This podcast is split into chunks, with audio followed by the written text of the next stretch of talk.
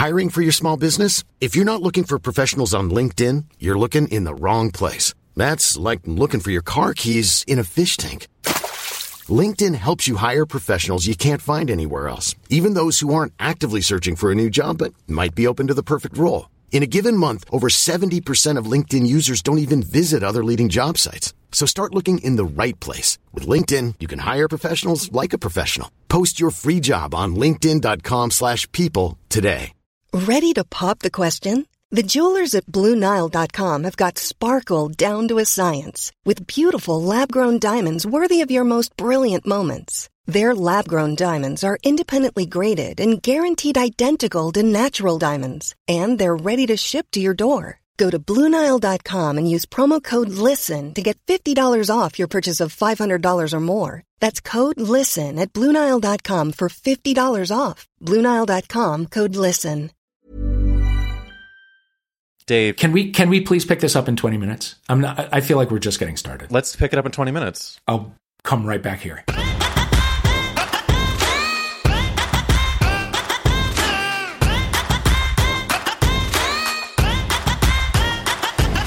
Welcome back to That's a Gay Ass Podcast, the podcast that asks, whose fault is it that you're gay? It's me, Eric Williams, and yes, MTV legend Dave Holmes is on the podcast this week, and Fook, are we lucky? As you heard in that teaser clip, Dave had a hard out at the end of the interview, but decided to come back and record with me longer after he had a work thing, and it's just a testament to this special conversation. It really is. If you follow me on Instagram, you saw that I was stuck in Portland for my day job because they got the most snow since World War II. Fun! Not only did that happen, but it was happening in real time as I was in a lift to the airport. And then we got into our car accident. Um, I'm fine. The driver was fine. The other car was fine. But my driver said, quote, no one knows how to drive in the snow here. Moments before we were T-boned. I do think it was partly my driver's fault. She was really heavy on that pedal, girlies. um, I do want to say that once I realized I was stuck in Portland, I did what any normal person would do, which is continue to do the job that they are paid to do, but also get blazed and sit in the Holiday Inn Express's hot tub in my underwear. Uh, do not have a staph infection, as one of my followers DM'd me I would get, uh, which really added to my list of intrusive thoughts. But I do know they were just looking out for me. And hashtag no regrets. Let's get into this episode with Dave Holmes. You listen to his podcast with Matt McConkey that I got to guest on called Homophilia. He is also the editor at large of Esquire magazine. And off the record, Dave told me of a delicious celebrity that he just interviewed for a cover story, which I'm sure that you'll be seeing soon. So if you like this episode, follow along at Gay Ass Podcast. Of course, you have to hit the subscribe button on whatever platform you choose. And thank you for those great reviews. If you want to leave a five star review don't know what to write, just write this Slay Binch, keep it coming, C U M M I N G. I love you so much.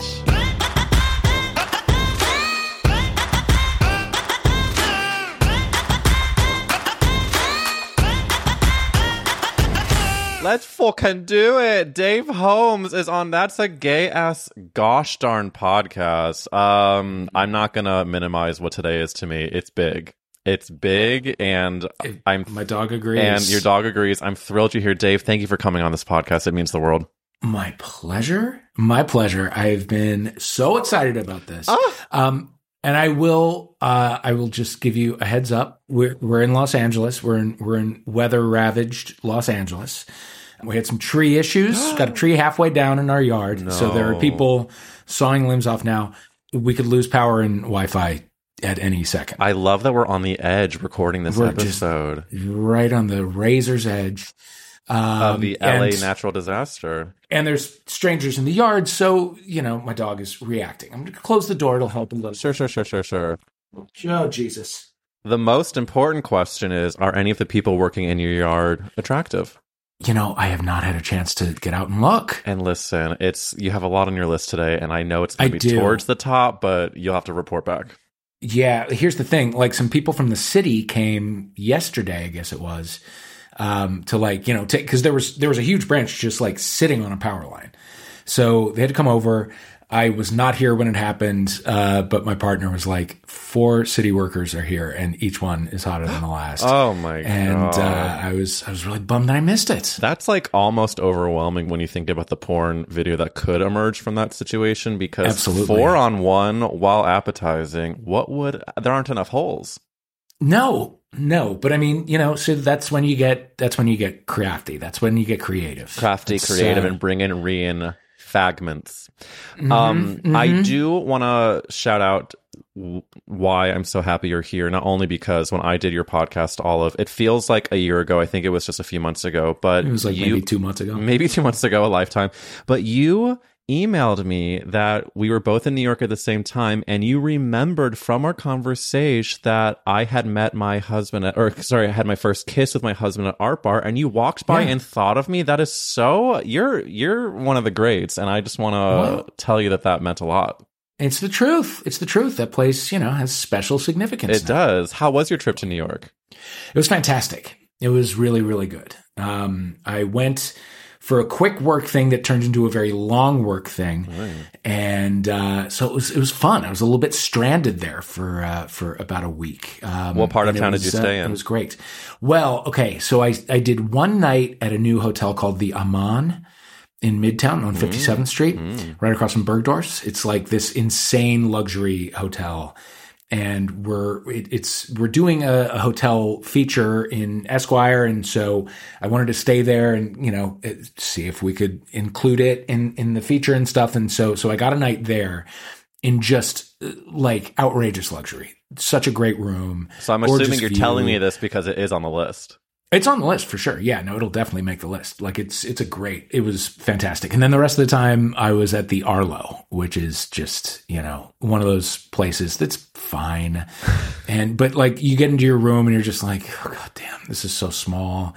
And there's like there's no like, there's just no room for anything. I know? mean, that's also I feel like a New York hotel through and through, which is like Oh, a for sure. devastating postage stamp. But I have to say that one of my life goals is to have the experience on the reg like you had at your across the street from Bergdorf luxury Uh-huh. hotel. All I want is just like a slutty tub. Oh, th- this was the sluttiest tub ever. Bath salts all in there. Japanese toilet. Of course. heated seat, Of course. bidet.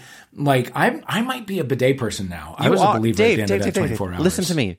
You are a bidet person. You were born a bidet person. You will die bidet person. It's just you're learning it right now. I Uh-huh. have seen the light as of a year ago, and I every time I travel and there's no bidet, I have to schedule extra therapy sessions because it really it, it drags me down. Well, the thing is, the it's uh, the warming of the water that is critical. I had tried them before, but it was you know your typical non-heated situation, and that's alarming. I guess you would maybe get used to it, but this was this was like the it, there was warm water. There was like an air drying option. It was it was just like Oh my god! Okay. what is happening? Um, now I resent you know regular toilets, but we're not here to talk about And we're not here to talk about cold jets of water spewing into my open holes. We No. are here to talk about Dave Holmes's brilliance, Dave Holmes's St. Louis upbringing, Dave Mm-hmm. Holmes's gayness. Um, Yes. I, I only because it's one of the most exciting things I'm most excited to talk to you about. Um, you famously have a career that spans emotionally millennia. However, one part of your career that I love to go back into was your appearance on Watch What Happens Live, Yes, where you were forced by also gay St. Louisan Andy Cohen to uh, see where gay guys stand on all things Bravo. Now, we all should know, and if we don't, I'll teach the til- children now that you went eight for eight in knowing where gay guys stand. And one of those things that you knew was um, Ryan Serhant versus Captain Lee, who was the hottest daddy. And you said what? I think I said Ryan. Ryan Serhant. Yeah. Do you have any hot takes about your relationship with Andy Cohen over the years, both being power gays from St. Louis, Missouri? Oh man, I, please. I, we're we're both gays from St. Louis, Missouri. He is he holds a great deal of power that I do not.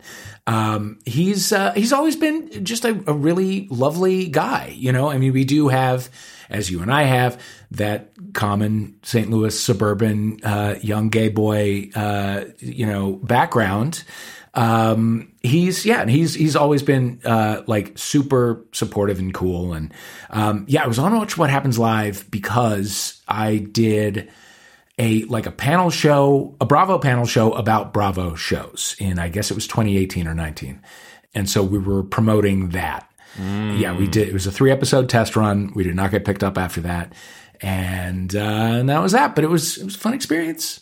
So there was a panel show about Bravo. Was it you like mm-hmm. with were there guests of the shows or other com- pop culture commentators? Who was it? There would have been had we gone any sure, further. Sure. I think uh, Kelly Ripa was a guest once. Oh um, yeah. Uh, there was there was maybe a, a, housewife or two, maybe a Kelly Dodd called in. Um, I mean, rest in power. Jeez. Yeah. So yeah, it was uh, it was me, Jerry O'Connell, uh, a comedian named Michael Yo and Brendan Schaub, who is a an uh, who's like a UFC guy or I don't know, he's a fighter of some kind, but also kind of steeped in the Bravo world, and he's got a big podcast and whatever. So it was the four of us. It was originally it was it was supposed to be like a sports center about Bravo shows. and uh, I was the one gay person on it, and also I'll just say it: the one person who does not watch Bravo shows. Um, I was curious about I, your relation to watching the shows. Yeah, um, I the executive producer of it, who's also the uh, the EP of Watch What Happens Live, is an old friend of mine from MTV, and she called me in for it, and I was like, I'm going to be honest with you, I'm not like the biggest Bravo guy in the world, and she was like, it really ultimately doesn't matter. You don't need to be a big fan, you just need to be able to make jokes about it. And mm-hmm. I was like, okay, that I can do. So I like caught up on a couple shows, and I you know tried to come up with some fresh observations and whatever, and I ended up getting the show. So then, like, between getting it and filming it was this insane month of just like cramming as much as I possibly could. And they're still largely not for me. Now, now I've turned my back on it entirely because the show didn't get picked up and I'm you know, I'm, I'm bitter and I need, you know, I can't stick it to them, Dave. Don't right. dare give them um, any of your attention. Yeah, ultimately, it's you know, I don't like it when people are mean to each other on television. It makes me sad. Listen, there's been a lot of talk right now about the state of affairs with the housewives because, as you might know, New York is not we don't know what's happening with that. The mm-hmm. there's just I, I'm gonna not disagree with you, and I will say that right now there's fear in the air for us Bravo watchers. But um, I think that the fact that you aren't a huge Bravo person and you went on Watch What Happens Live and you were able to please all the Bravo fans, that says a lot because oh, thanks. similar to Drag Race fans, there will be blood. There oh, absolutely. Absolutely. Andy did ask you about interviewing Britney Spears, and I'm obsessed with your story that you knew that she was like on the rise and she um mm-hmm. couldn't say anything controversial. So you said she was like she had like a shock collar on. It, uh, basically, yeah. I mean, it was, yeah, she was so heavily media coached.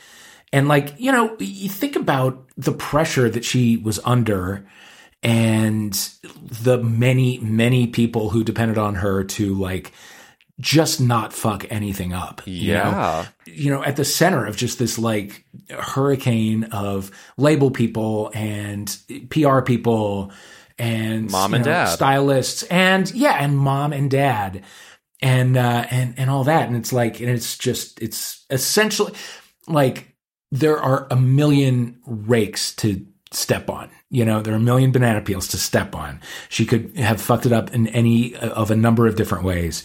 Um, it's like you know, doing that kind of thing is hard to do well, but very easy to do poorly. Oh yeah, she did really well. And it's no, you know? I mean, it, it's kind of no wonder that things are where they are right now. And in fact, I don't know if this is controversial, but I think things. Obviously, she's going through a lot for very valid reasons, but I'm sure it could have been a whole lot worse. Like she, sure. the amount of pressure and money, yeah, that was on her is on her shoulders is yeah. fooked oop. I aspire it's to crazy. be a successful person that goes to luxury hotels. I do not aspire to have Britney Spears pressure. No, I mean it's it is uh, to to be in in the public eye at all is really disruptive and destabilizing and crazy. Mm-hmm. Like I, you know, being being at MTV I got I I got like a tiny, tiny, tiny, tiny fraction of like like notoriety or Mhm. whatever. And like once or twice I, I was in, I myself was like not a thing in page six, but they mentioned me at, it, like in a story about somebody else. Yeah. Right. And I, and like even just the thing of like, I wasn't there last night or, or like, you know, just dumb little things. Um, and like, and uh, no, page six did not care about me. The readers of page six did not care about me. That is totally fine. And I knew that, but it was like just the fact of like, oh, they can kind of just say whatever they want about you. And then it's out there in the world. That's very weird. Yeah, And- especially and, when like you have to defend yourself. Of course, whatever was in page six about you, I'm sure wasn't like. And Dave Holmes was throwing up on Colin Farrell, but I'm sure there are people who have things that go out in the media in whatever newspaper or whatever it is that are probably blatant lies. That when you start to defend yourself, it's so hard.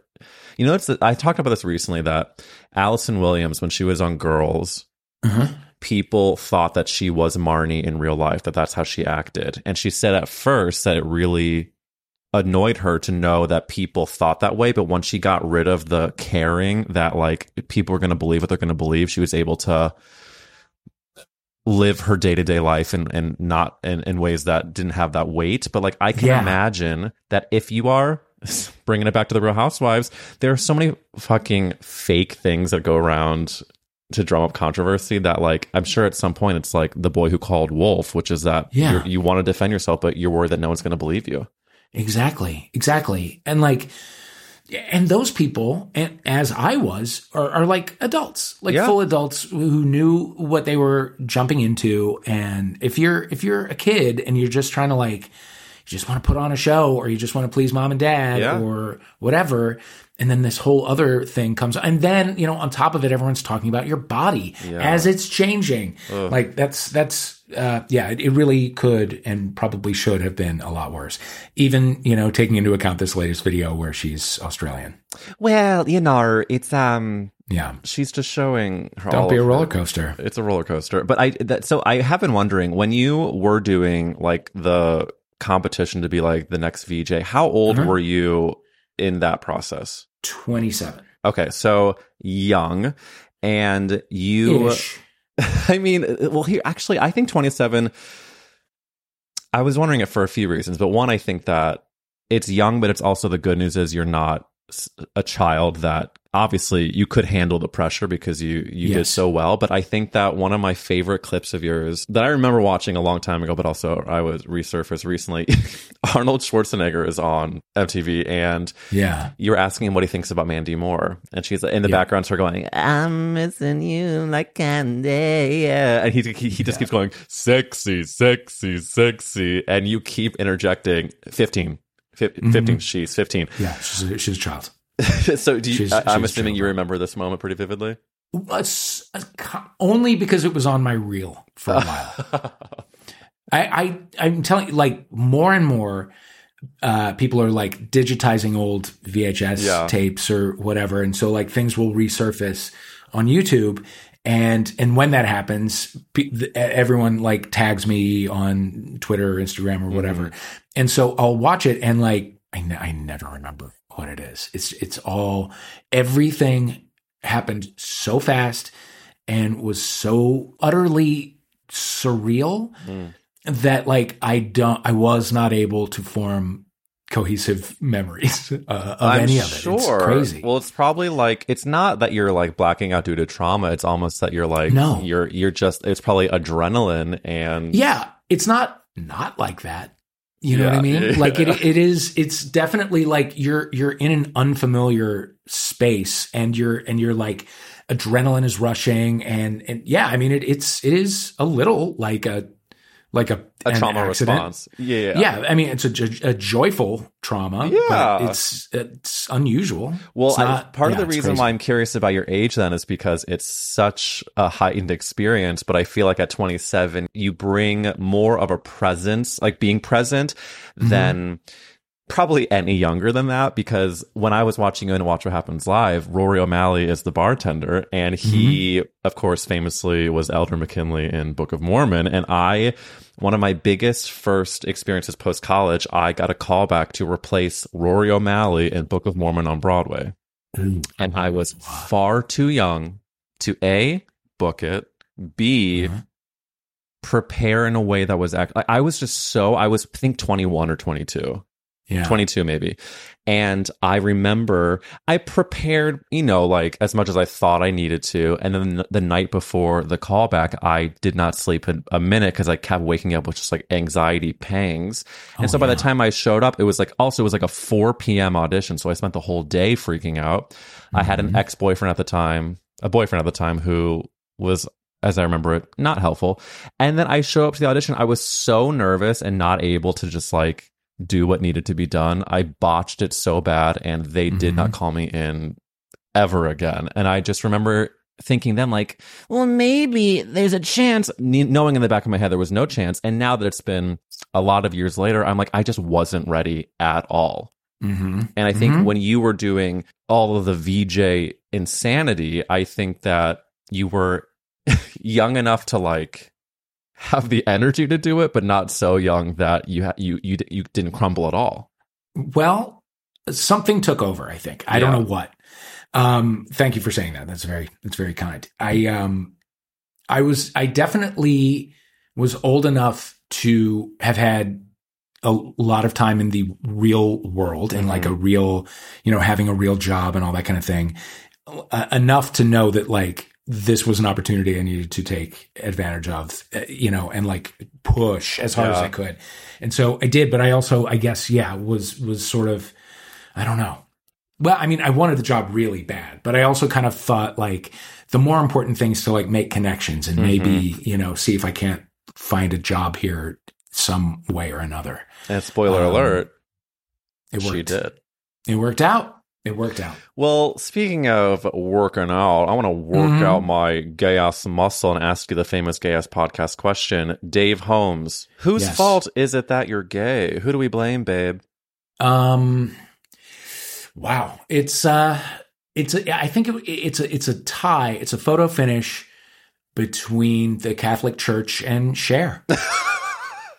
I, you know, I think, I think each has their own role to play. You know, I grew up in, in the, well, I was a little kid in the 70s Mm-hmm.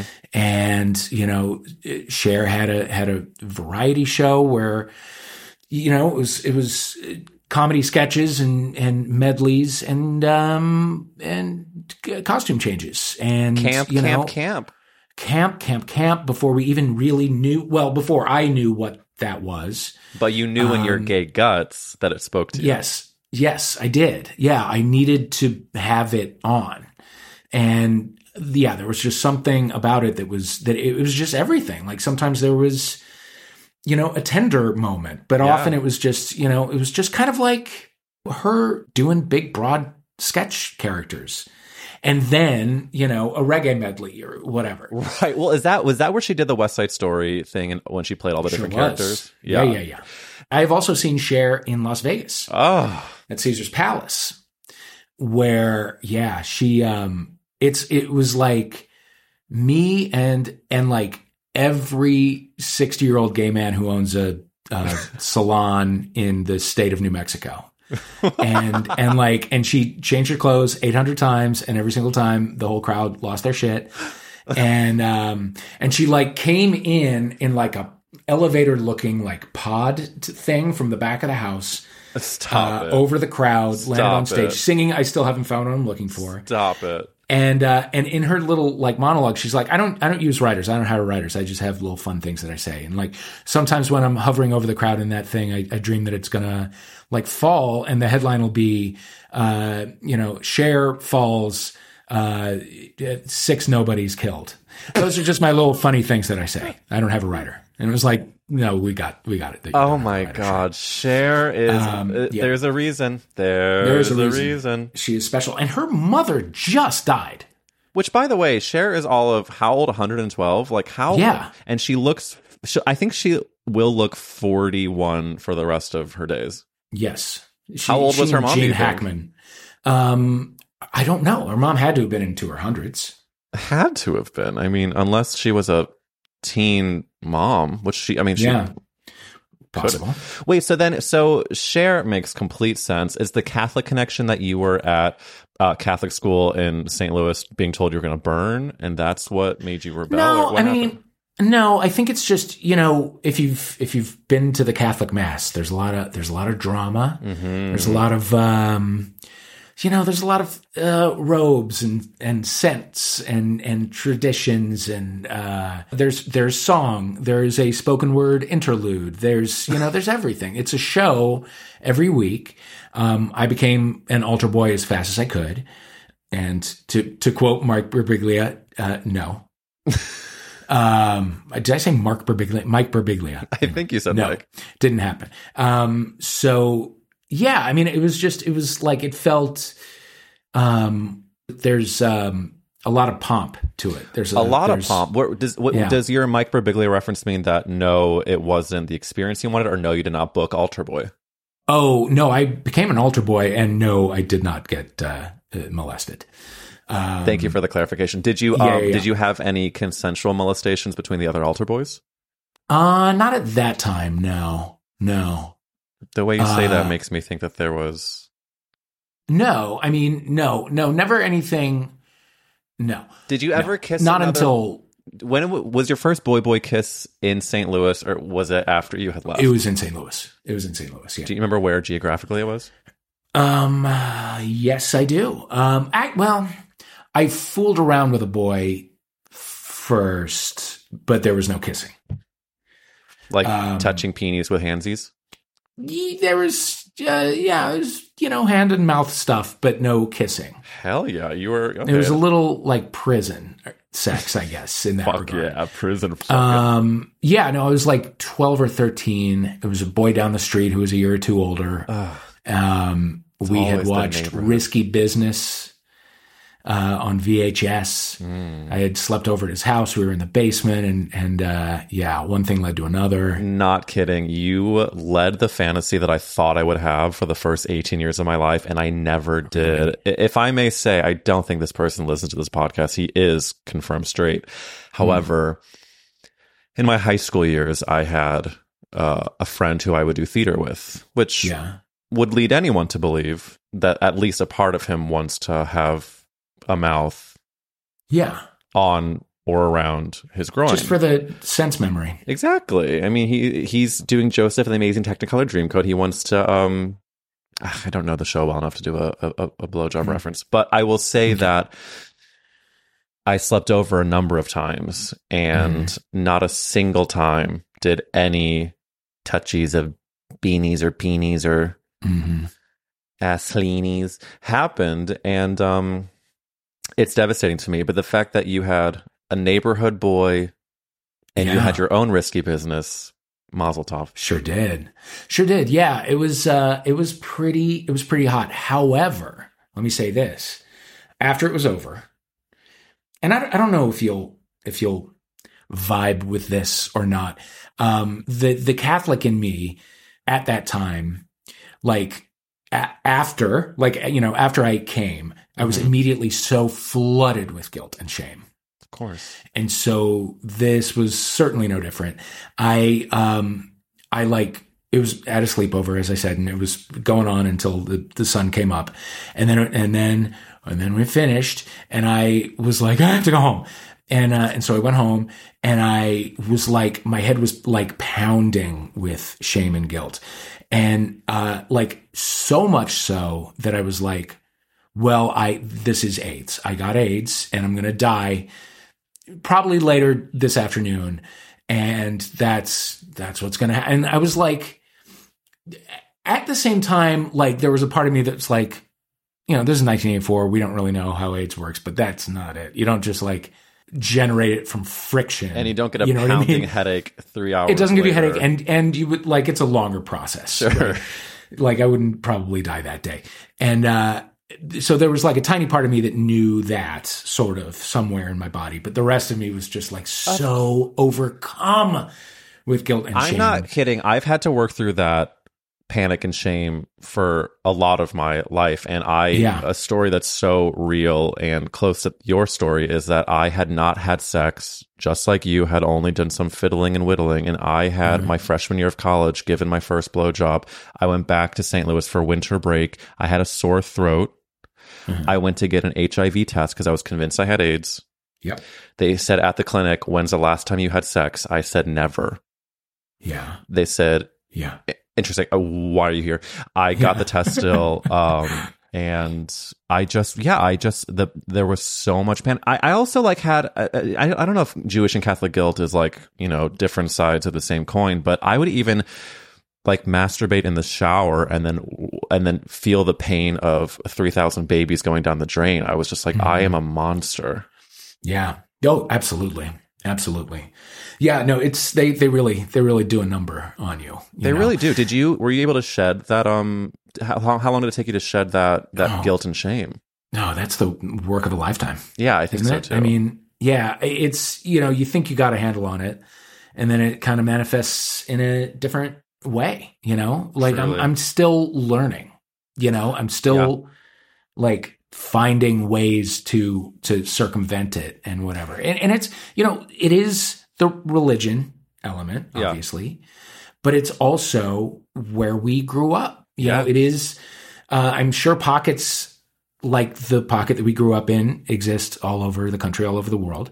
But where we grew up, it, it- our our specific sliver of like suburban St. Louis was so so homogeneous and so um so kind of I don't know if provincial is the word, but like like there's one specific way to live and if you are a tiny tiny tiny degree off of that then you might as well you know be at burning man You Yeah, know, like, exactly. it- it's it instills in you a feeling of like uh, of doubt about any choice that you might make that isn't that isn't in line with what you like grew up I'm feeling this in the depths of my chest going into my tummy because I think Great. sometimes I wonder if I make up some of the feelings of not belonging or the feelings Uh-huh. of being different. And then I'll either talk to someone like you or I will visit St. Louis. And of course, you know, it goes without saying that like, there's a reason why I can still visit is because there are still people there that I love and there's still things about it that are fine. But there's so much of it too that's like,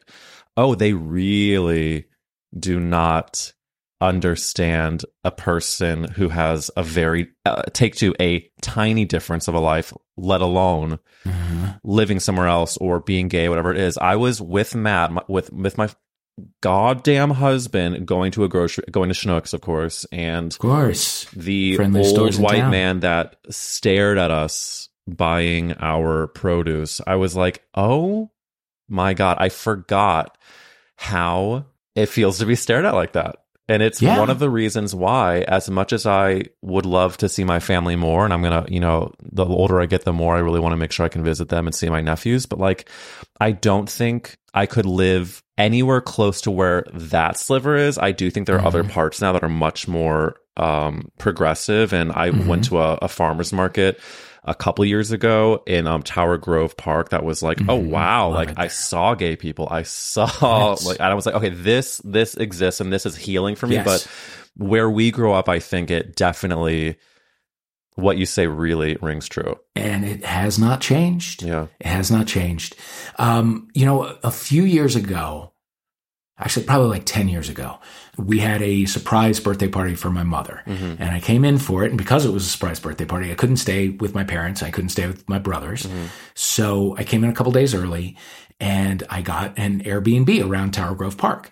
And, uh, and I actually like, I was like, you know, this is going to be a little adventure. And I, I, in fact, didn't even tell my brothers how early I was coming in. I was just like, I want to be in this city, but not have to talk. I mean, not that it's a burden to talk to my family or friends or whatever, but I was like, I want to act like I'm a tourist. Yeah. So, um, so I did, and I and I was in this cute little thing. It was like an old grocery store that got turned into a loft, and uh, and it was in this funky area that was like racially diverse and architecturally beautiful, and and I was like, oh, this is I like this place a lot. Like this is this is a very groovy place. and inexpensive and now full of great restaurants because it is so inexpensive and and like there's there it does have a lot going for it but there is you know the pull of that like west county very conservative Yeah. um, world that is everyone I went to high school with and everyone I'm related to and it's hard to get away from that Well, know? listen, I was in Portland for work this past week and I was stuck because of their biggest ice storm since World War II. And I was there for hmm. 48 hours past when I was supposed to be there. And that's a separate insane story, but I bring it up because I saw two friends there that uh, one I went to high school with in St. Louis, and she ended up moving to New York for a while, then moved to LA, and I got to see her in LA, and then they moved to Portland. But they revealed to me that they are moving back to St. Louis, and my gut reaction was like, no. Like I was like, I just like, especially coming from Portland, which the joke I made is that Portland is what Republican Texans think New York is. It's like so purple hair, progressive, queer. It's like I and of course I love that, but I was like, this is really what uh it- it's the most liberal progressive queer place I've ever been in my life. Yeah. However, when I thought when they said they're moving to St. Louis, I was like, please be careful, like as if they were going to Normandy. But Yeah. they told me that they were actually going to be doing more of that groovy lifestyle. And the more I thought about it, I was like, you know what? That fucking rules. Like you can build your own life and just like you went undercover in a way of going into like Mm-hmm. that air grocery store Airbnb. Like that Mm-hmm. am I close to doing that myself? No, but like that I can envision being pretty fucking cool. It's yeah, it seems pretty cool. Uh, There's um I made the mistake of going on Zillow and looking at Don't, like what some of the don't, don't. Around Lafayette Park are going for. Like- and so now I get these updates like 2 3 times a week about these gorgeous old brownstones that you can get for that I like that I could buy. Of you know what I mean? Like, like, home all- ownership in Los Angeles is not in the cards for me ever and I like I work a lot. But it's just like Dave, it's just out of reach for me. We're Well- looking at houses and it's so impossible and I um just I'm lamenting Yeah. with you. It's it's Yeah, it's, it's- fucked. It's super. It's so fucked. It is crazy, crazy fucked. Um, but yeah, in St. Louis, it's a little easy. But there's obviously a trade off. Well, listen, I I want to make sure to ask the next podcast question because I could talk about this for literally weeks. Um, but Dave Holmes, if the world Yes. was ending, you could only save one character actress. Who Oh, would you wow. save? Well, I mean, she's already gone. I'm afraid. It's okay. You can bring her back. Can I bring her back Yeah. and save her? Madeline Kahn. Mm, Madeline Kahn. classic. I don't know if anyone has brought her back yet, and I'm thrilled that you did. Okay, good. I I just love her. She's another one who I was just like, this is someone like she's always playing somebody who's like fucking weird and complicated and a little bit glamorous. Yeah. Um, and like just on a fucking another planet. Do you, think know? that Madeline Kahn would have been cast in White Lotus if she was alive? Oh God! Yes, yes, yes, she would. Um, and you know, as as happy as I am for the Jennifer Coolidge moment, I'm just, you know, it's I I don't want us to get sick of her. I don't want it to be Listen, listen. bowl It's of a- ketchup for dinner. You know what I mean? very it's a very real fear because I have noticed um I've been doing this podcast this is probably like the like 85th episode or something and Jennifer Coolidge had come up pretty rarely or you know every now and again but all of a sudden in the past month she's come up almost every time yeah. and that same fear has come up in my brain of like we I mean I can't say any better than you did the the ketchup for dinner analogy is is It's- it it's yeah, it's- I I want to make sure we never take for granted what we have. Exactly. And it's, you know, people are talking about Parker Posey in this way now. And I'm just like, be careful. Careful. Be careful. I know Be I'm, careful. I'm one we of those don't, people. we don't so- want to get, yeah, we don't want to like get tired of Parker Posey. And maybe that's it. Maybe it's like, you know, Madeline Kahn is long gone and I can't get tired of her. Yeah. Um, I, I feel a bit the same way about Teri Garr. You know, she's around, but she doesn't really, you know, Wait, you do I don't- know you don't Teri see Garr? her. Oh, wow. You're mad. Teri Garr is like a, a very close. You of course know Teri Garr.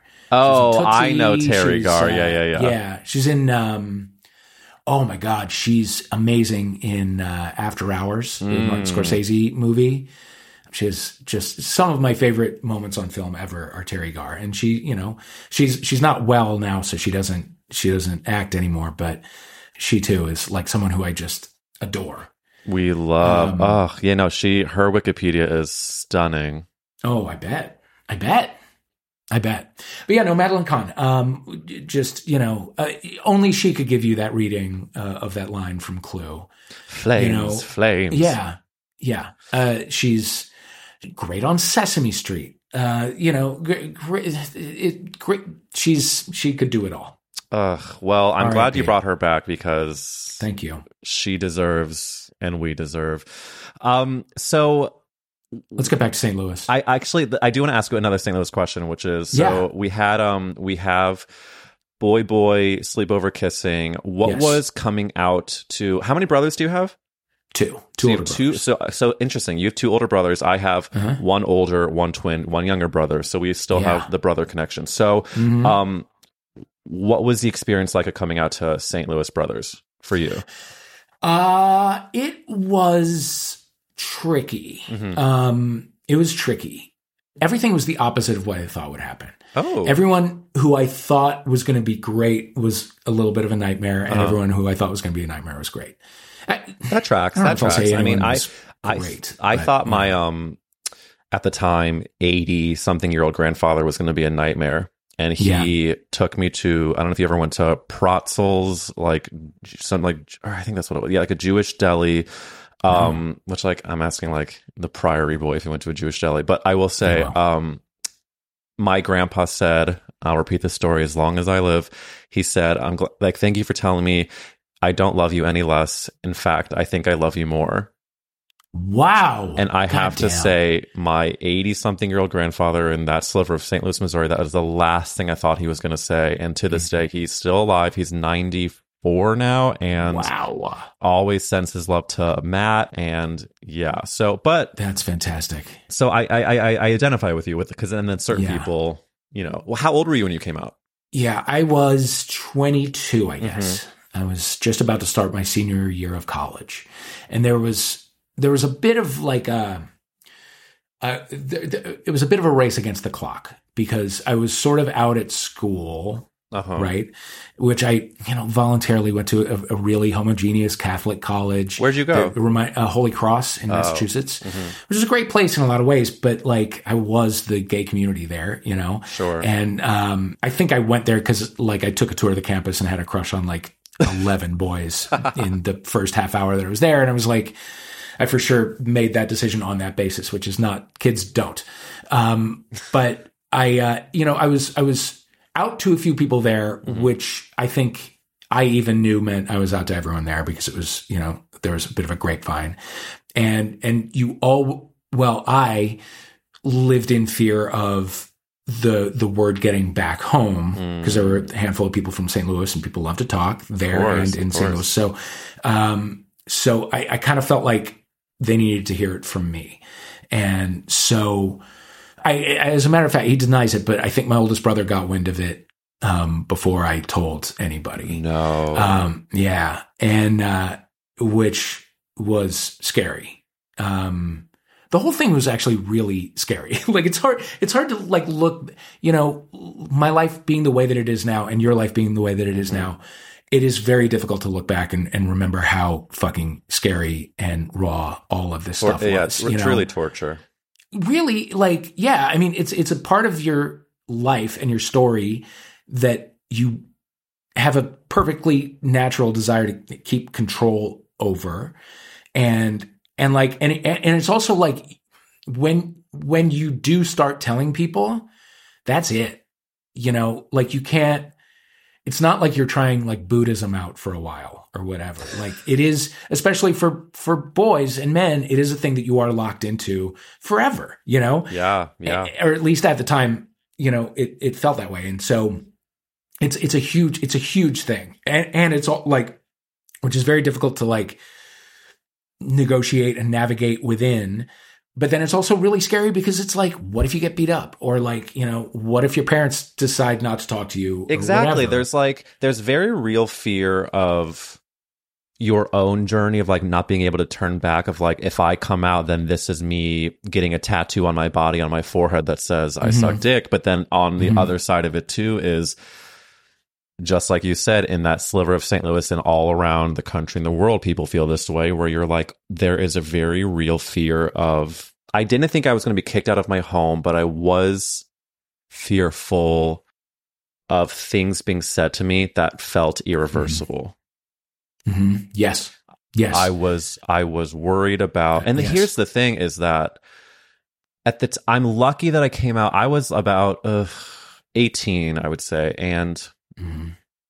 my all three of my brothers did not beat me up they did not say anything horrible but they each responded in ways that showed that they didn't know a single gay person Mhm. my older my older brother said to me who had been in college in Miami, Florida. He said, "Wait, is it the way that you like guys the way that I like girls?" And I was like, I'm in my head I was like, "You are 20 years old, however 21 Mhm. years old."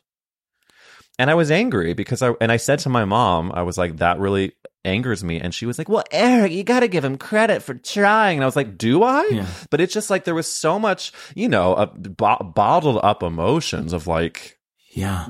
I I've been dealing with it for so long, and you don't even know what a gay person is, let alone like how to respond to someone. So, anyways, I want to hear more about about yours. Yeah.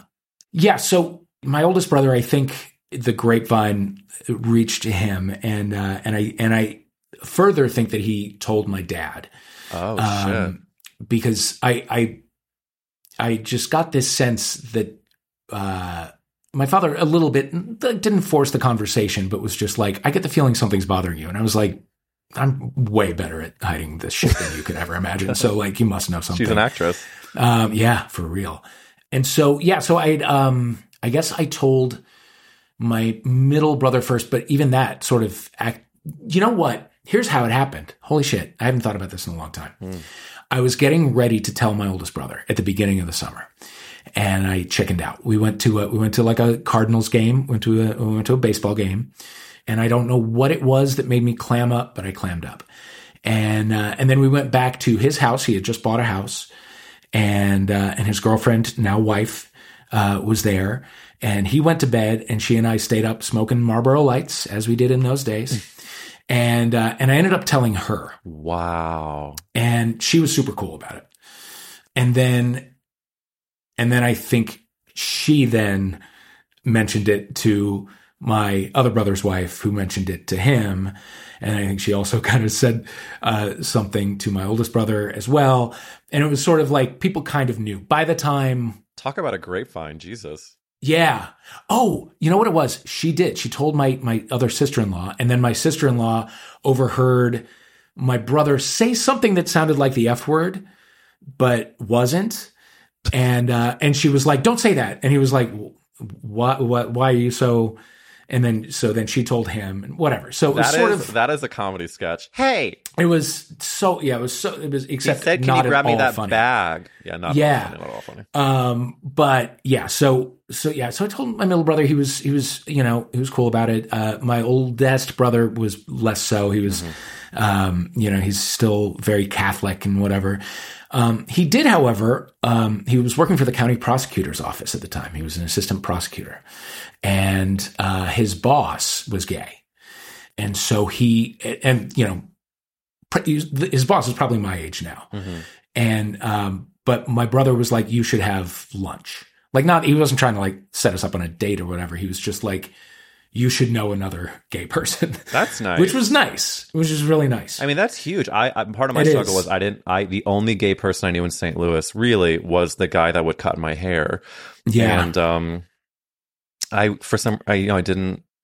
No one put us on a lunch date, but um, yeah. It was that, that was a good thing. I think I was too young to really like take advantage of it. yeah, you know I wa- I was very much like i was very engaged in the activity of of trying to show everyone that everything was fine Oh my god, yeah. You that's, I think that's partly what probably ha- I've had a delayed maturation in my 30s because I've realized how much of I convinced myself I was okay when I didn't actually dive into the real feelings. yes of course because you because you're like well, I say you. I should say I. Here's my personal experience, and maybe you will um, relate to this. Mm-hmm. I felt like I, in coming out, particularly to my family, I couldn't be gay and a second thing. You know, I couldn't be like gay Oh. and freaked out about it, Oh. or like, or worried about my basic safety, or angry about the the way you know the the sort of milieu that I was raised in and how you know how much it sort of fucked me up in this way or whatever. Like I couldn't, or, or like gay and a little bit like uh, disappointed with the level of support I was getting or Oh whatever. yeah, It it's a was like you can't it's be a any, you can't be yes you uh, like I felt like I can't be any I can't be an additional burden Oh, You know what I mean? God.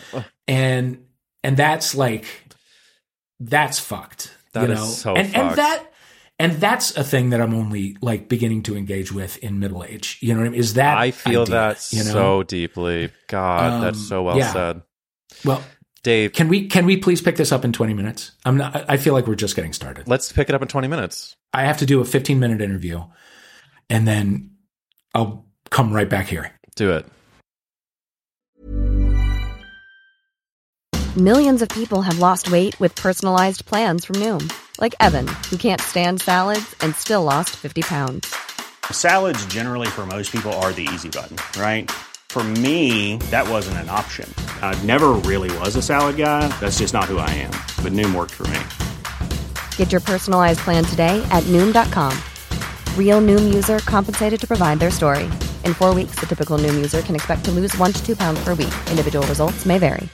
This is Paige, the co-host of Giggly Squad, and I want to tell you about a company that I've been loving, Olive and June. Olive and June gives you everything that you need for a salon quality manicure in one box. And if you break it down, it really comes out to $2 a manicure, which is absolutely insane. It's also so easy to get salon worthy nails at home with Olive and June. The difference between how your nails used to look when you did them yourself and now with the Mani system is a complete game changer. The best thing about Olive and June too is it's a quick dry. Dries in about one minute, lasts for five days, and full coverage in up to one to two coats. Visit oliveandjune.com slash perfect manny 20 for 20% off your first system. That's oliveandjune.com slash perfect manny 20 for 20% off your first system.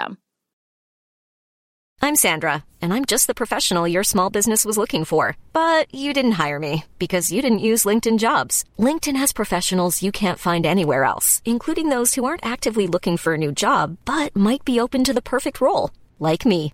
In a given month, over 70% of LinkedIn users don't visit other leading job sites. So if you're not looking on LinkedIn, you'll miss out on great candidates like Sandra. Start hiring professionals like a professional. Post your free job on linkedin.com/people slash people today. Many of us have those stubborn pounds that seem impossible to lose, no matter how good we eat or how hard we work out. My solution is PlushCare.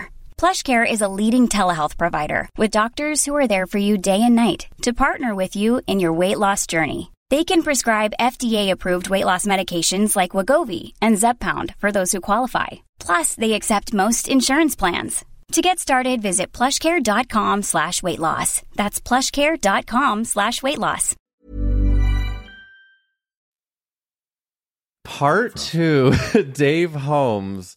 Listen, Yes. when duty calls, duty Gotta do it. And now You gotta do having it. A, you have to do it. I mean, you were the editor at large of Esquire. correct correct and sometimes you gotta you gotta hop on the phone There, there's so much about our experience. That's it's weird because we grew up in St. Louis at different times, but but not really but not really at all because does as we stated not much changes and so Yeah. and so where we were discussing was the r- responses from the siblings of it all Mhm.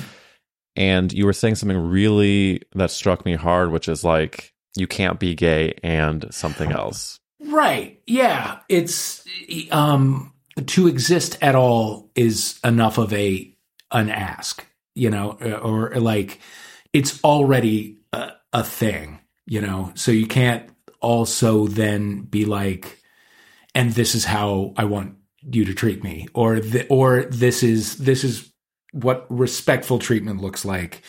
Even to yourself, you know? Yes. Um, you feel l- like any reaction other than violence or or getting put out on the street or whatever is like good and what you deserve, you know? and Um, you should feel lucky to have what you have. Exactly. Exactly. When I came out, I um had these questions that were asked of me that I felt were questions that I didn't need to be the person. Like I was like Google it or like ask someone else. I'm dealing with enough on my own. And then in a way for my family, I think to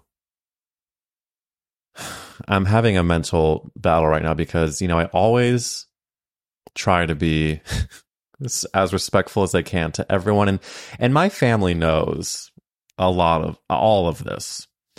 So I always feel like I have to give caveats and I really don't have to because like we're all good, everything's good. But the one mm-hmm. thing that I that did happen when I came out is my family has crass sense of humor, which is why I'm partly the way that I am, and I love that about my family. But when I first came out, they were they would make jokes, I think, in a way to f- show that they were cool. But mm-hmm. sometimes the jokes were like, "Oh no, you're coming from a suburban Midwestern sensibility of making a joke about gay people. That's not landing in the way that you wanted to." And I had to be Mhm. like, "You can't make those jokes." And Yeah. they respected it and and don't. But it was yeah, it was like there were so many landmines to circumvent. Yeah. Someone I know like someone in our in our like family friend group um like the the sibling of of one of my brother's friends and and, and someone who was sort of on the like the scene you know uh with my brothers like the St. Louis kind of social scene a little bit like not not that they're like you know in the Ladue news all the time, although sometimes they are. Um, like that kind of that little that world. Anyway, someone in that world who was married and had a couple kids uh, came out right uh, in his forties. Um, this is a while back, and like still when that person's name comes up, like there's a little bit of like like somebody somebody might go hello like that. Like it's there's there's still the feeling of like jokey joke around that person I was gonna say still. and it's like yeah, that's a jokey joke. and like as though this person has been just reduced to being like the butt of a joke.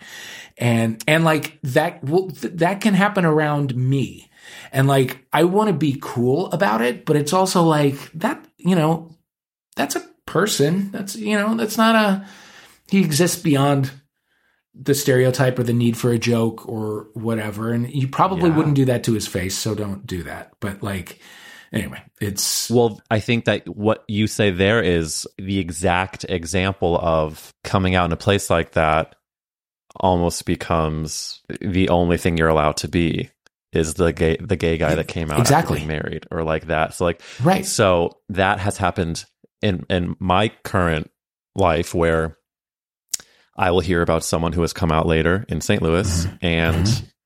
you know there's just talk about what a big deal it was and it seems less of like the big deal being that they're honoring their truth and more the big deal of just like they told someone or that they mm-hmm. or like there and there's diff- still that feeling of shame which of course i have to be like interesting. Like the story around this is still the shame and like i have to still grapple with the fact that i don't want to need to feel shame but i'm being told subconsciously that i sort of do. And then that also makes me think of you know matt and i were in palm springs for his birthday a few weeks ago and the more scenarios that I find myself in like that, where I'm like just hanging out with gay men of various ages, the more and more I'm meeting men who have children from a previous marriage or relationship with a woman and then who have come out. And it's just been so interesting to like not only compare their stories, but also think about like that was the world where uh, there's so many, and it's always going to be this way, but especially in my parents' generation for sure, of just like the guys who did what they thought they needed to do right and then came out and here I am flirting with a daddy and a dad at the pool. Yeah, yeah. It, it, um, it's the desire to not have to do that that keeps men mm-hmm. in the closet. Like, even to mm-hmm, themselves. Mm-hmm. Like you are just like for so long, I was just like, well, this is just a thing that I'll get over, you know, and, and then everything will be normal and I won't have to worry about like bringing shame to my family or whatever. And it's like, that's dumb. And ultimately, like I, I, I was just more horny than that feeling is like the only reason that I sort of came out earlier than, than some. Same. Um, you know what I mean? And like, uh, Horniness um, transcends yes, social rules. For sure, for sure. Um, Horniness transcends. horniness uh, uh, honestly rules. Um, it, uh, it, it par- partially horniness and also partially like thinking that I would meet a boy who would make it make sense to my family, but probably also to me. You know what I mean? And like, like someone would come in and just like solve it for me and meet this like, you know, boy from country day or something. You know what I mean? Uh, or, or whatever. Can you Can imagine? you imagine? I'm sure it happens. Who was the first boy? Who was the first boy that you brought to meet your family? Uh, it- my my New York boyfriend, my like immediately post college New York boyfriend, who I met because he was dating a female friend of mine. You're kidding. Uh, no, I'm not kidding. He was I'm dating a female friend, and then would you flirt while they were dating? I when I first met him, I was like, eh, this I Hello, I'm kidding. like- yeah, yeah, yeah. No, I mean, I just sort of I got a vibe, and then we. I mean, I say dating like they had gone out like twice, but she brought him around, and uh, he and I met, and uh, and he lived like a block away from me, and we hung out one night, and he was like, uh, "Can I kiss you?" And I was like, "Yeah," and uh, and then we dated for like three or four years. Um, so that friendship is torched uh, forever. I probably could have handled that situation a little different, but whatever. so yeah, so that guy, and he he was eight. He was you know he very much fit the bill. He was like mainline Philadelphia preppy boy, um, still very much is. Um, and they like yeah they they they liked him a lot. Is it weird? Was it Uh, weird seeing your boyfriend with your straight brothers interact? A little bit. But I, you know, but honestly, even in like three or four years, that didn't happen a ton. I, I brought him home once. And, uh, yeah, and it was fine. It was, it was good. But, but I also, in retrospect, uh, so much was riding on it. You know what I mean? I really felt like that was like the way to make it okay was to, Yeah. you know, have the kind of perfect boy or whatever. Look, I'm in a Um, he was great. Ultimately, we were not right for each other. Yeah. but- So then, how did you meet your current gorgeous, amazing, talented musician partner? Oh, he is lovely. Um, we met at a bar uh, in Venice, uh, California, on Abbot Kinney, the other room. Um, I had my roommate from New York was in town or had been in town, and uh, for for my birthday weekend, and then he had just left. And I, I think I dropped him off at the airport, and then I met some friends at the other room. And uh, it was the night after my birthday, and we just struck up a conversation and uh, and here we are, eighteen years later. Did um who got the other person's number? I got his. Did you kiss that night? No, Wow, look No. at that. Mhm. Um, yeah, we held on.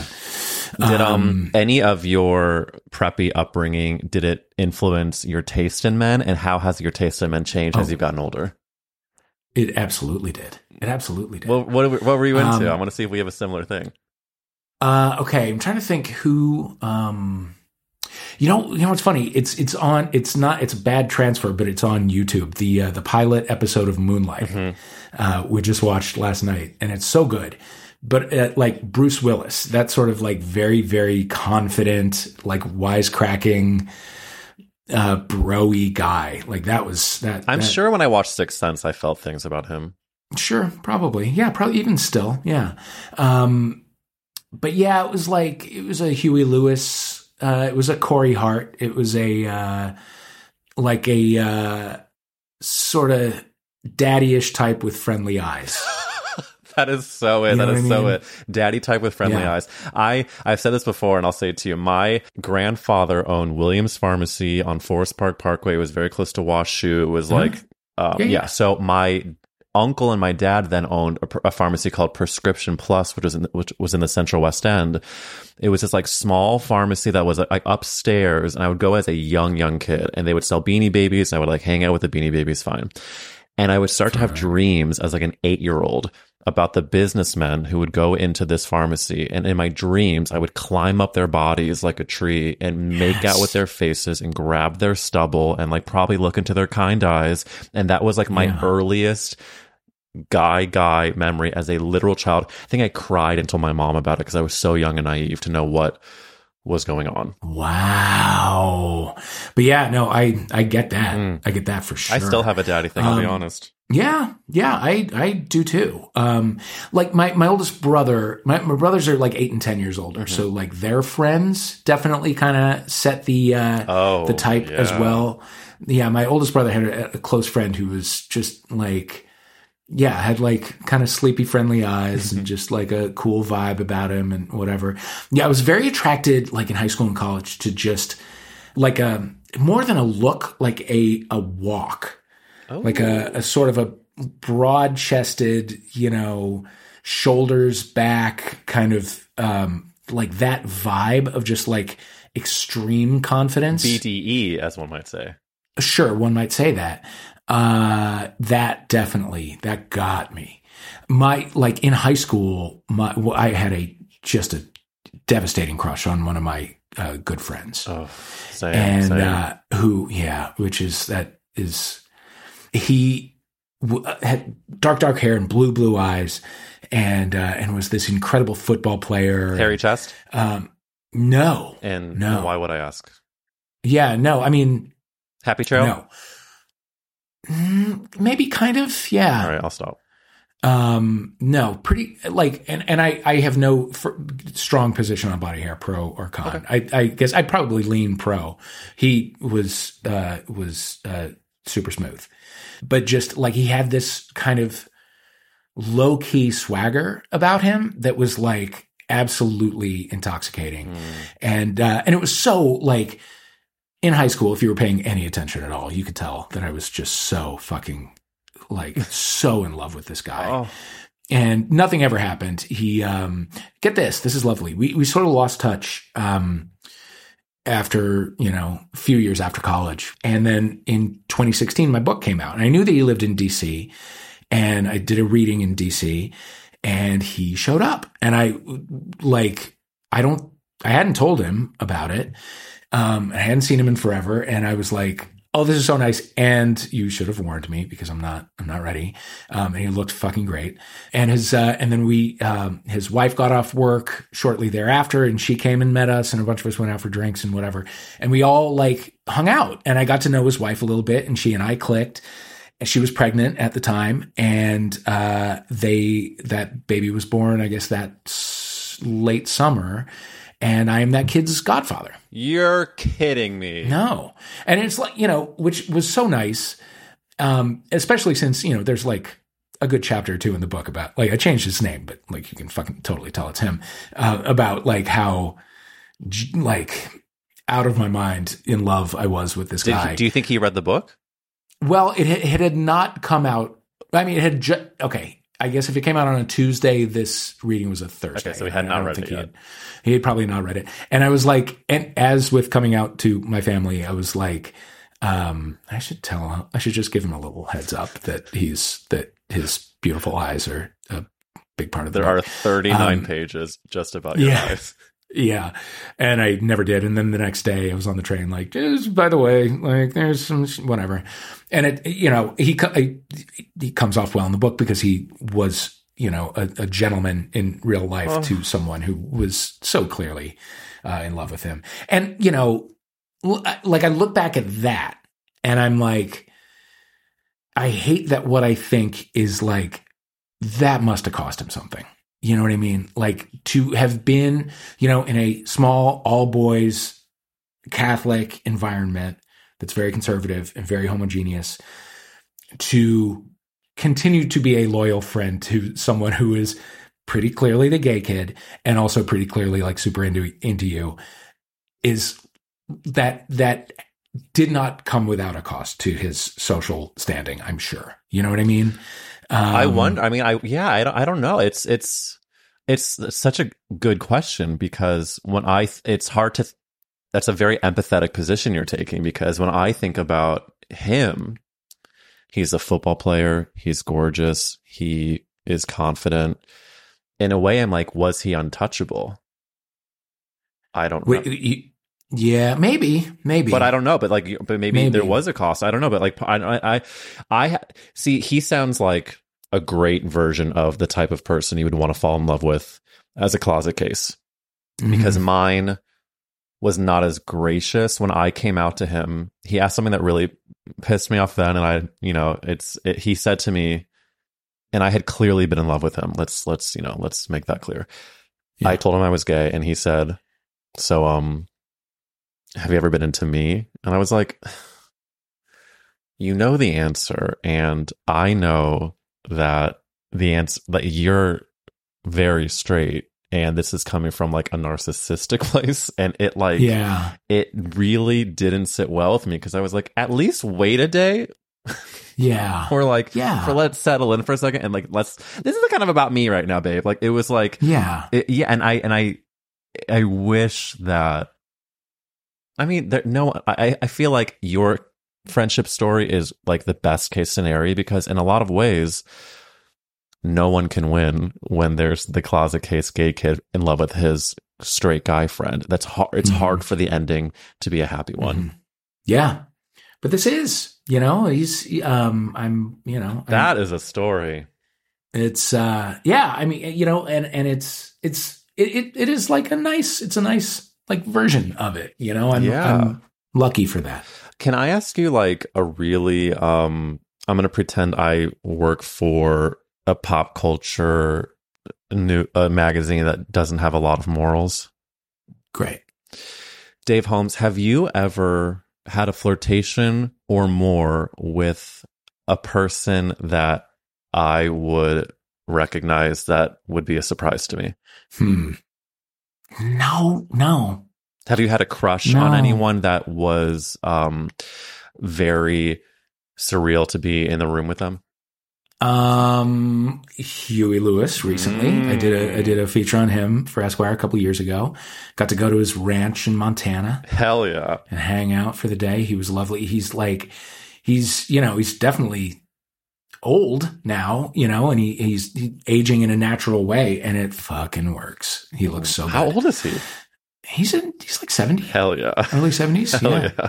Um, yeah, he looks he looks fantastic. Um, no, you know what? I never really hung out with like famous people. Mhm. Um, certainly not enough to like g- get a vibe Sure. or, or like start a thing or whatever. Um, yeah, no, uh, because really like the um the the famous people who I was suddenly surrounded with when I got to MTV, like a few months after I got there, became very young people. Like it started as, you know, uh, actors and, and like rock bands, uh, guys in their twenties, and then it was pop groups in their like teens, and and so I was not somebody who was like trying to be friends with uh, children. You know what I mean? With O Town. Um, with O Town, exactly.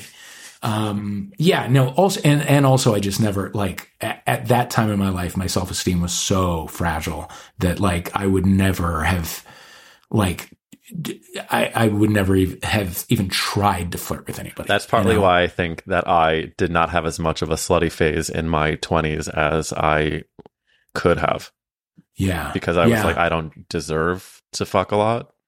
Yeah, yeah, that that that yeah, um, yeah. I mean, I sure did have uh, that phase in my twenties because you know because I was living in New York Yeah. and like you know at the time in a pre-Grindr time where with you know real life cruising and stuff like you could you know if you if you knew if you knew the the sort of uh, subtle body language to employ you could like you could do good amount of hooking up Um, And, I was uh, when I was and I in sure. Palm Springs. Uh, this couple, I was a guy I was talking to who was there with his partner. He had many children with his previous, with his ex wife, and he met his current partner in a cruising forest on the East Coast, like where people par- park their cars and they Mm-hmm. hooked up there and now they've been together like four years. I love it. You know, that existed in Forest Park. No. Oh, yeah. Yeah, yeah. There was, yeah, there was a certain area. Um, I forget the name of the street. It's not, I mean, I guess, you know, Grindr has made it uh, redundant or whatever, but um, yeah, there there was definitely that area in Forest Park. right by the That's how I know. boathouse, I'm sure. It's not. It's not. It's closer to uh, Skinker. It's not. It's not too far off the main drag. Um, but yeah, after the bar's closed, You go off a skinker. You do what you got to do in those in those days. Listen. Uh, you know, no regrets. Just love. We can dance. What song am I singing? Until we die, know. you and I will be young forever. Uh, you. uh, Teenage Dream. Thank you. Um, go. Dave, Yeah. I can't take any more of your time. I want to. This has been a ball. I just, I'm, it's been such a ball and such a pleasure. And before we say goodbye, I have to ask you the final Yes. podcast question, which is Dave Holmes, yes. what is the best Whoopi Goldberg film? Oh God, what is the best Whoopi Goldberg film? I should have an answer. Um, she is not in Fried Green Tomatoes, which I finally just watched. I don't know why that popped into my head. If she were in that, it would be that, but she's not. Um, um, Soapdish, I guess. Really good answer. Great. Soap And, dish. and I watched that movie uh, probably two years ago for the first time, and Yeah. huge fan. Huge, great answer, Dave. Everybody should be listening to Homophilia Podcast. Everybody should be reading your gorgeous book. Everybody should be following you. Where can people follow you on the internet? I am just uh, I am on Twitter for the time being uh, at Dave Holmes until it you know until it becomes unsustainable, which is which could happen today. Uh, but uh, I'm also on uh, Instagram at Dave Holmes, We love and then it. I'm on Post and and you know uh, Mastodon and all those other things, but they haven't really fully taken off for me yet. Um, And your Twitter yeah, is honestly Twitter one of the reasons why I've stayed on because your your Twitter is actually like not toxic and it's funny and it's great and everybody should follow Thanks. you. And um, yeah, Dave, thank you for coming on this podcast. I could talk Thank to you you for for hours, me. and I hope to see you again soon. I really do. you will, you will. Done. Gorgeous person, gorgeous episode, and gorgeous audience. Thanks for trekking along for this whole extra special extended episode. And be sure to leave that five star review and subscribe if you don't yet. I'm going to be guesting on some really fun podcasts of people I love who have been on this podcast. So stay tuned for those announcements. And I'll be booking the next live show in LA soon. And I'm just grateful to you. I love you. Have a great, great rest of your week.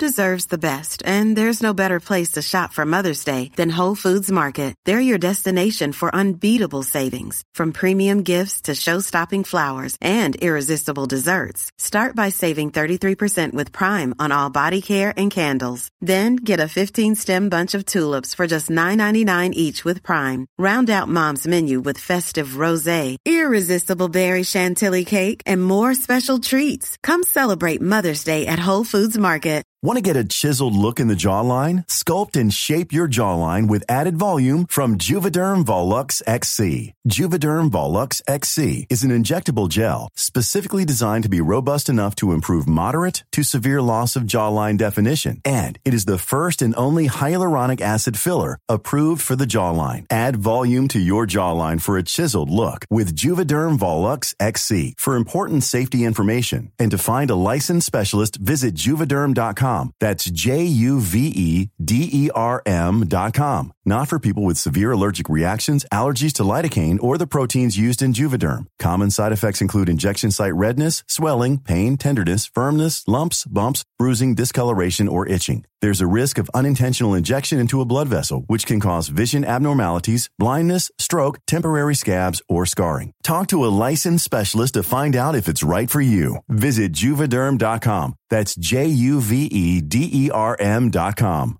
Normally, being a little extra can be a bit much, but when it comes to healthcare, it pays to be extra. And United Healthcare makes it easy with Health Protector Guard fixed indemnity insurance plans. Underwritten by Golden Rule Insurance Company, they supplement your primary plan, helping you manage out of pocket costs without the usual requirements and restrictions like deductibles and enrollment periods. So when it comes to covering your medical bills, you can feel good about being a little extra. Visit uh1.com to find the Health Protector Guard plan for you.